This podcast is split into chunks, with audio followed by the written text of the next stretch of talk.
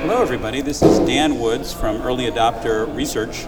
I'm sitting here at the R S A two thousand nineteen show with Sam McLean, the C T S O of Arctic Wolf. We're going to talk today about the three questions that I've got related to the cybersecurity research mission on early adopter dot com. The research mission's about how to create a balanced cybersecurity portfolio. So Sam, uh, would you tell me uh, about your job as C T S O and what Arctic Wolf does? Sure. So uh, as, as C T S O, I work with uh, other vendors, with our customers, to try and figure out uh, technologies and services that we can add into our portfolio to help customers have that more well-balanced uh, security platform. And what does the S stand for? Security? Services. Services, so, so Chief Technology and Services, services Officer. Officer. Absolutely. So uh, Arctic Wolf uh, Networks was founded in two thousand twelve. Um, we provide uh, managed security, uh, managed S O C as a service to our customers. Um, we provide a platform, uh, log aggregation, data collection, um, plus uh, process and people to provide S O C services uh, to companies that either uh, can't afford a S O C, can't build it out themselves, or don't have the technology and the people to do that. Now, do you uh, come with a recommended set of portfolio products, or will you manage whatever they have? We will manage whatever a customer has, but our platform was designed with the idea that most companies today, uh, smaller companies, uh, you know, think four to one thousand, four hundred to one thousand employee companies, they'll have a firewall, they'll have A V, they'll have some form of an endpoint. Um, now, whether they have any of the ancillary technologies around I D S, I P S, uh, cloud monitoring and management um, is sort of hit or miss. And so our platform can go into an environment um, vendor agnostic, and we can provide the service no matter what infrastructure is there.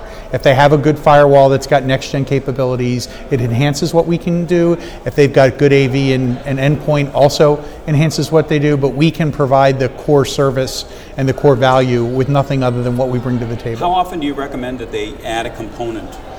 Um, it depends on what we see. Um, most of the time we go into a customer, we get our, our sensors deployed so that we can collect the information we need. And over the first uh, six to eight weeks, we'll get a pretty decent understanding of what's in their environment. At that point, we'll also be able to determine, uh, do they need to upgrade their A V technology? Do they need a different endpoint? Um, if they've got a lot of Office three sixty-five account uh, breaches, maybe they need to go to two-factor auth. So we really start to make those recommendations on where we see their holes and, and where we see they could get the most bang for their buck. Excellent. Well, I think you're going to have an interesting uh, take on the questions I'm about to ask then. Um, just so you know, the, the, on Early Adopter Research, we've created uh, what we call a research mission, which is a, a way of trying to describe how to pursue some important task. Mm-hmm. And the research mission related to cybersecurity is all about how to create a balanced cybersecurity portfolio. And so some of the issues that you've been talking about are really, you know, right on target to the kind of things we're covering in that research mission. And um, And uh, I think that some of the your answers to the questions should provide what I'm looking for, which is guidance so that a C I S O can, you know, learn how to do a better job.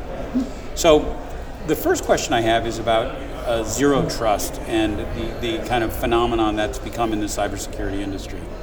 Um, you know, it's it's it's even though it's now become a, a marketing term that is almost as, you know, abused as something like cloud or A I, it also does, like those other two terms, really mean something. And so the um, the fundamental insight of the zero trust concept is that, you know, you are going to have people with devices coming in and out of your trusted perimeter. Uh, you are going to have people coming into your uh, perimeter and attacking things. And so if you take the posture of assuming that everybody's compromised, assuming that, you know, until they prove themselves, uh, they are a hostile actor, you will be better off with your cybersecurity. Now, Google, you know, introduced some of the thinking behind this and, and created a whole proprietary technology stack to implement it for their own purposes. Nobody else can do that, and also there is no place to go and buy zero trust compliance as a package from somebody, and it probably wouldn't even be possible to define such a thing because it means different things to different people. So what I'm wondering is, how can the company, somebody figure out, you know, what zero trust uh, can do for them in terms of a thought of experiment? You know, if you think about that, would the reaction, would, would an appropriate reaction be, let's improve our authentica- authentica- authentication so we have multi-factor authentication. Let's um, improve our device management so that you know we we can you know really be sure of what's on the devices or on the servers. Let's um, create a cloud gateway so when people are outside, you know, you just use a cloud gateway so when people are outside of the perimeter, they're you know they're safe and when they're trying to access things. And if I do those three three things and maybe add to that the idea of um, uh, trying to uh, look around my environment for, for penetrations that have already happened, maybe I've you know kind of reacted to zero trust in a complete way. So I guess you know if it, what what would you be your commentary on how, if you were a C I S O, you would go about reacting to this concept? So uh, it's it's an interesting question, and, and I think you're right. Um, zero trust is is becoming quickly a, a buzzword that's lost its sort of uh, sort of more pure theoretical. This is what the model's supposed to look like. Um, one of the things that, that we notice as, as we go into customers is that you know the very first thing that we tell everyone is, can you tell us what's in your environment? Can you tell us where your users are? What do they do with their mobile devices that you don't manage? Um, do you know what cloud is being used, and do you know why it's being used? Um, so, so taking an inventory of what you have, uh, both managed, unmanaged, uh, looking, as you said, looking at sort of the, the, the holes you have in your environment, um, the potential threats that may already exist. Um, that's sort of a first step, along with sort of understanding where are your valuable resources? What what are they trying to attack? Most often it's a server, but it might actually be um, an O T network or, or something. So understanding that and then being able to say, do I have the right resources that, that need to be applied? Am I protecting the right things? Uh, the things you suggested around two-factor auth or tighter auth, uh, internal firewalls, which is sort of the old school way of doing uh, zero trust. All of those things are important.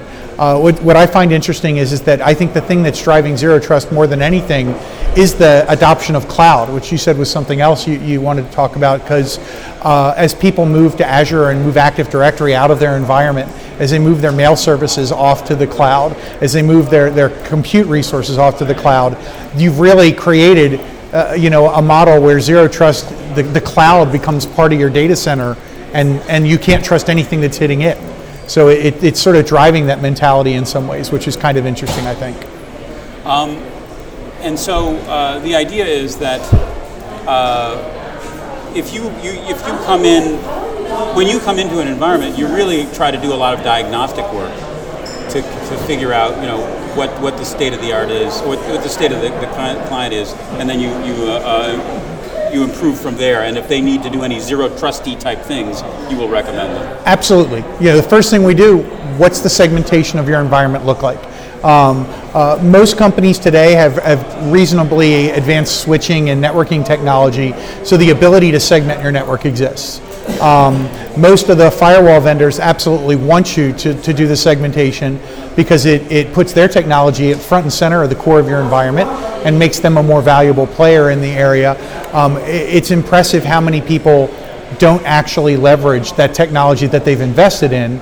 Um, it, it sort of goes to the trend in the industry of it's hard to find skilled people that can help you configure and maintain an environment that's secure. Um, and, and that's sort of what we see is, is that a company will spend a lot of money on a next-gen firewall, they'll get it configured, but then that consultant goes away and they may not do anything with it. They may not maintain it, uh, make sure that the advanced feature sets stay tuned properly. So that's, again, back to we, we sort of uh, land, take take a, a view of the landscape, figure out what's there, and then start to add the value of this is a good area to focus on. Let's move those servers off onto their own segment. Got it. Now, that makes sense, and and and uh, and and it, it, the idea is that you know, it's a, I think it's a really good direction to ask. You know, lo- why are is a lot of technology and cybersecurity under leveraged? You know, that I think that's a really interesting story. So the second thing I have to ask is is about um, portfolio pruning, and the idea is that in cybersecurity, you know, it's reasonable that the spending has gone up. Mm-hmm. Because this attack surface has gone up. You know, you've got now more and more devices, more and more um, uh, surface area, whether it's IoT or cloud, and it makes sense that you would have to spend more to protect it. Um, but at the same time, you would think that as time goes on, that, that you would get a situation in which you were able to prune your portfolio. You were able to reduce the something about your portfolio, either the either the um, scope of the number of vendors you have, or the scope of the complexity you have, or maybe new comp- capabilities would replace and, and make other comp- capabilities unnecessary. But it just doesn't seem we've gotten to the point. It seems like cybersecurity up till now has been additive. Do you think it's ever going to change from that? And so will we able will we we be able to prune? So we're actually seeing that shift start to occur. Um, again, I think driven by the lack of security talent that's available to help manage and maintain that, that functionality. Um, uh, how is it, how is it playing out? How do you see the pruning happening? So what we see is is that, you know, as as smaller companies under three, four thousand employees, as they um, start to outsource uh, their security services, their managed, you know, their S O C through ser- uh, services like Arctic Wolf. Um, we start to go in and say, you know what, here's what we're seeing. Uh, we really think that you should invest more in A V and endpoint, and then they may have had some kind of an I D S, I P S that they were leveraging that no longer really is required because they've got someone watching the front door and we're paying attention. And so we can start to, to give them an understanding of the value they're getting for their security investment spend. Um, and also the idea is that once they've got a managed firm in there, Uh, they don't really want to play with all the other products. There's like, can you add this? We get that question a lot. Can you add this to your service, or can you add functionality that would cover this off? Um, because they are trying to, to minimize their uh, their vendor um, exposure. But it's I think it's generally related to they just don't have the expertise. Um, and if you hire someone, train them, get them functional on a tool set, and then they leave, all that investment goes, and you're back. Your nine, your security program's back nine months while you go find the person if they're available and you can afford them. And so uh, that's what they're really, I think, trying to manage and mitigate. So the idea is that, give me an example of the, like you said, I D S is one thing that because you have better monitoring, uh, you know, with the managed service you provide, you no longer need I D S because you're actually looking at the, yep. the, what the I D S would be looking at and seeing if there's anything going on. Are there other examples of things that you've seen that you've been able to prune? So uh, a good example would be that's sort of tied to this is that, you know, everybody, uh, everyone here at the show in one way or another is trying to, to combat the lack of talent. Some people do it with A I, some people do it with, with outsourcing, some people do it with a combination of machine learnings, looking at the network differently. Um, a, a good example of this would be someone makes an investment in a in an endpoint for E D R. And as you and start... And E D R is endpoint detection, detection and response? Yeah. Okay. And, and the idea is that those platforms tend to collect lots of information about what's happening on a on a on a desktop or a laptop, and then you apply analytics, and you can tell has a piece of malware been been installed there. Well, if you had an older I D S that you invested in two or three years ago, that used to just watch the wire and do that. You get much better fidelity from managing the endpoint, and so that technology sort of replaces it. So you see that kind of uh, leapfrogging of, you know, I, I want a next-gen firewall, and then I want next-gen endpoint, and then I, you know, and it just keeps going. Um, so there are actual systems where the improved capability, this is the first one that's come up, mm-hmm. the improved capability of E D R can actually replace the need for an I D S system. Absolutely. And and if you think about it, um, for for a workforce that's, you know, they're depending upon the environment, most people now have a laptop rather than a desktop, so they'll take it home, and back to zero trust, they go outside the trust for part of the time, inside the trust for part of the time, so you need some kind of an endpoint to sort of deal with that problem. And so the investment that you make there does give you two functions at once, which is sort of where people are going. Again, I, I, I want my dollar to, to count for as much as possible. How often do you recommend products like, you know, cloud gateways of some sort, like whether it's a Wandera, Uh, you know, for an, an, a mobile device management, or a, a Zscaler, you know, wh- where they have a, a cloud gateway that allows you to protect yourself both when you're on-premise and off-premise?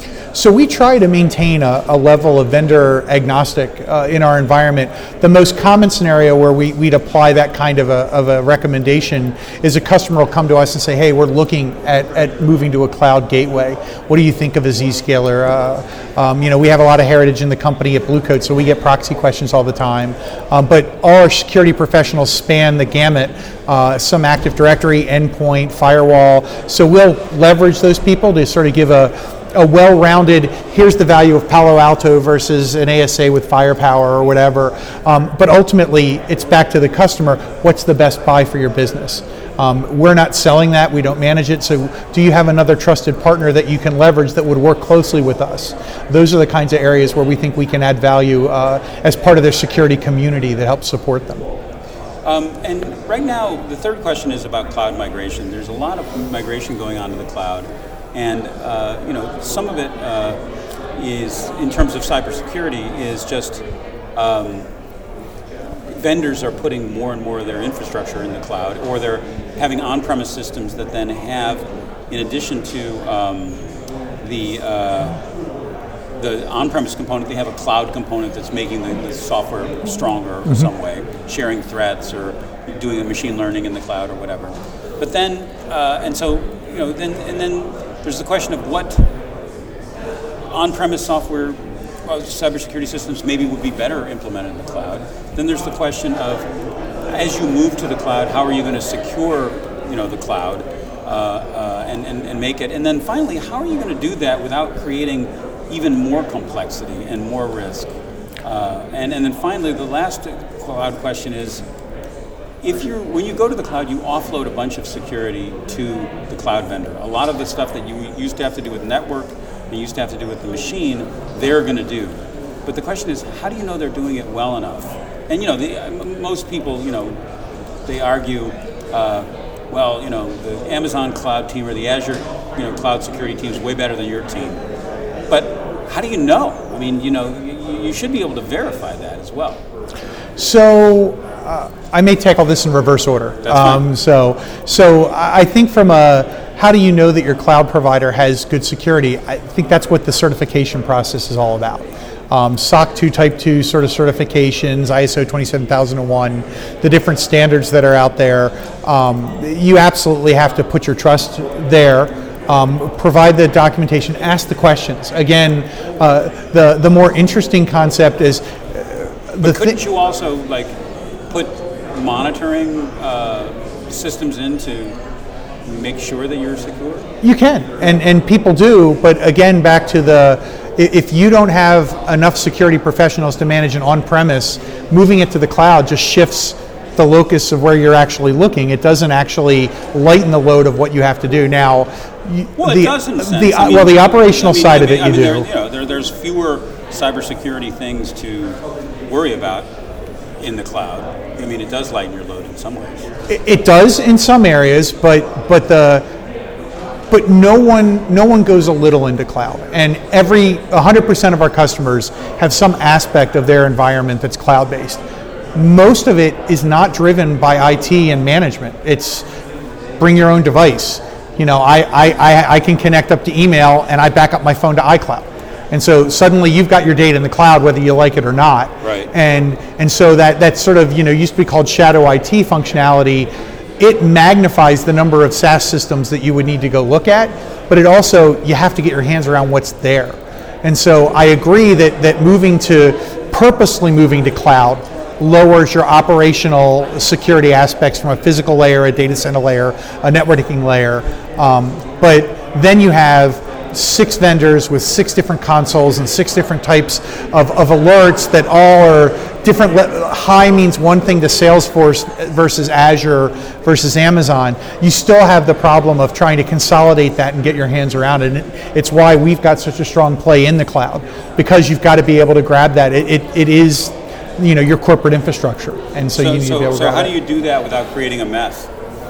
Um, You have to understand it. You need help. I mean, at the end of the day, you need to be able to look at the the couple hundred alerts that come out of uh, AWS's security console. Be able to say, you know what, that one's real, that one's not. Um, simple things. You know, the the I, I was talking to someone earlier today. eighty percent of the threats that we see, basic security hygiene would solve. Patching, strong password management, paying attention to the basics. It's no different in the cloud. Um, don't don't use the default passwords in software you deploy. Um, make sure that all of your your data access is authenticated. The number of of public S three buckets we see in A W S from our customer base. Like, we had no idea, and it was a developer early on and rolling out to the cloud who did it for expediency, thinking no one can get to that bucket, and you know, now everybody can get to that bucket because people scan them all day. But that kind of model will help, but but the, they're, everyone's moving to the cloud, and, and you still, it's like any other software move. You know, you've got to right. pay attention to it, and you've your, got to have expertise. Your value proposition is the same, whether or not the scope is bigger or smaller. The, yep. the question is, you have to have expertise, you have yep. to have an integrated approach. And, Absolutely. And, and that's, that's what you're selling. Yes. Got it. So the, the next uh, uh, question is perfectly online to what you just said, and that is, why is it that you think companies often buy another cybersecurity component instead of investing more in operational discipline and cybersecurity hygiene, like you see the way you put it? You know, better config management, patch management, asset inventory, automation could really improve things at a lot of companies, but often that's not the focus, you know, and maybe they might buy a new cybersecurity component rather than, than work on those things. So it's an interesting it's an interesting dilemma. A, I, I think as a vendor, we're we're pretty good at marketing what we do. And so we, we the sexy nature of buying the shiny new thing to go play with absolutely um, is part of that phenomenon. But I also think um, employee turnover. So you have someone that's really versant in tool X, you buy tool X, they stay with you for eighteen months, they rotate out, and the next person you bring in is like, oh, I hate that tool, I want this tool. So there's a little bit of that. But the other thing is, is that again, a lot of people, because the the breadth of maintaining a good security posture. Um, if you look at like the NIST framework or the C I S control framework, um, there's a lot there that you have to pay attention to. And a lot of it is not sexy. A lot of it is is boring, for lack of a better description, in the way of it's just basic blocking and tackling, good security hygiene.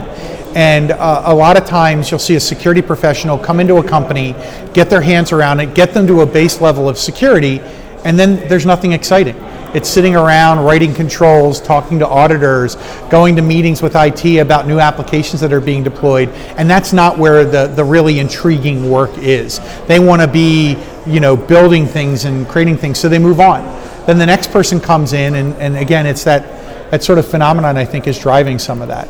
How do you guys try to improve gradually, you know, the, the operational discipline of your your um, company, because because there's a variety of moves that can be made that improve cybersecurity, such as having really great backups, you know, or reconfiguring your network, or, mm-hmm. or a variety of other things. Um, you know, these are all operational discipline type things. What do you guys recommend? Programs, or do you run programs of imp- improvement? So we are um, we are quickly moving to standardize on sort of industry standard framework. So we are moving to our service uh, following the NIST framework, um, and and and also a maturity model that goes with it, so that as we talk to a customer over their first year of service with us, we can give them a more holistic picture. Here's where we see your security framework, your security posture, and in these areas we think you're weak, and in these areas you're strong, or these areas don't apply, and we can work with them to strategically build up those models. Um, we don't have any programs per se in that area, but part of our service is an ongoing strategic discussion with them about where they are and where they should be investing. And it's tied to not just what we think and what we see in the industry, but actual data from what we've seen in their environment. So if we have a cut, like I said, if we have a customer where sixty of their one hundred fifty events that year were Active Directory login uh, breaches or phishing attempts. And you know what? Maybe you need to invest in some user awareness, and we can help you with that. Or maybe you need to go to two-factor auth. Uh, but it is that kind of observe and understand where the best bang for the buck is going to be that that we sort of leverage there. Got it. Um, and then the next question leads right from there, and that is, where have you seen companies do a good job of Im- enforcing and, and encouraging a, a, a culture of cybersecurity awareness? You know, because there's certain industries where the whole industry is known for it, such as the intelligence industry or in financial services as well. But but you know, in the rest of the the, the um, uh, business world, it just doesn't seem as common that that would be uh, uh, a uh, an important uh, cultural thing. What have you seen in places that actually get it right? How do they do it? So uh, there's a, A, they do it. The, the, the very first thing is companies that actually have an awareness program, even if it's an annual, hey, you got to watch this fifteen minute video, those companies automatically get better at it. Um, I've seen a lot of interesting um, sort of security programs where um, they'll give a, they'll have a monthly contest as who reports the most spam that they get in their inbox or phishing attempts, and they broadcast it to the company, and the and the two people that win for the year get an extra vacation day, um, kind of a thing. And so it, it costs the company a little bit, but the, the the recognition that you get from being part of a community where you're all focused on the company's security together has done a lot. Um, and then oddly enough, younger companies that have a younger employee base that have grown up with the technology, they sort of get the idea that you don't use the same password everywhere, and biometrics is kind of a good thing. Whereas the the the, the people who maybe started the job where there wasn't a lot of technology involved, they have a harder time adapting to, well, it's always been done this way. Um, it's it's less common now, but early in my career, I, I saw a lot more of that. Um, so now, what what is the um Uh, the last question is about cyber security insurance, and a lot of people who you know are in the C I O, C T O, C I S O business are sort of forced to buy this insurance by the C F O, by the C E O, and they often cringe when they, they, they hear it come up because the insurance isn't that good, it doesn't cover that much, it's still a very early product, there's lots of escape hatches, and it usually involves some audit by people that maybe they don't respect or don't think are that good, and you know, bringing up irrelevant issues. But uh, there are very few of these people are able to argue um, the C F O or C E O out of buying it. So how is it possible to turn that conversation into something that actually has a positive impact? Um, that's a good question. So the customers of ours that have gone down this path, um, they actually leverage us. So when they get the insurance company come in and do sort of an audit of what are your security best practices, this is the space we live in. So we're actually able to deal with those people as a as a trusted vendor and, and make that pos- process as painless as possible. We can give them a, a fairly good assessment. Here are the controls we see, here are the programs we see, here's the incident response plan that we've co-developed with them, here's what we do, um, just like any other sort of regulatory or compliance audit. Audit, um, having someone that understands the lingo, that knows the jargon, that knows what they're looking for, to, to speak on your behalf makes it easy. Um, I, we generally aren't asked to, to weigh in on should we or shouldn't we buy insurance. It's generally more we've made a decision to, and so can you help us get through this? Well, what would your recommendation be to a C I S O who is trying to uh, make this into something positive rather than making it into something that seems like a waste of money? Uh, I don't, I haven't. I haven't really thought of it. I, I, I'd love to give you an answer. I don't. I, I think that if if the, the board or the, the business owner um, actually sees the risk as something they need to cover off, um, maybe the case could be made. You know what? That spend we might be able to put towards a better. You know, there are other areas where we think we have exposure, and closing those off might be better, especially given that the insurance may not cover everything you think it's going to cover. Um, a lot of the risk might be out of our hands, and so you're really spending money in a way that we can't affect anyway. So, well, Sam, this has been a really fun conversation. I really appreciate it. Mm, thank you.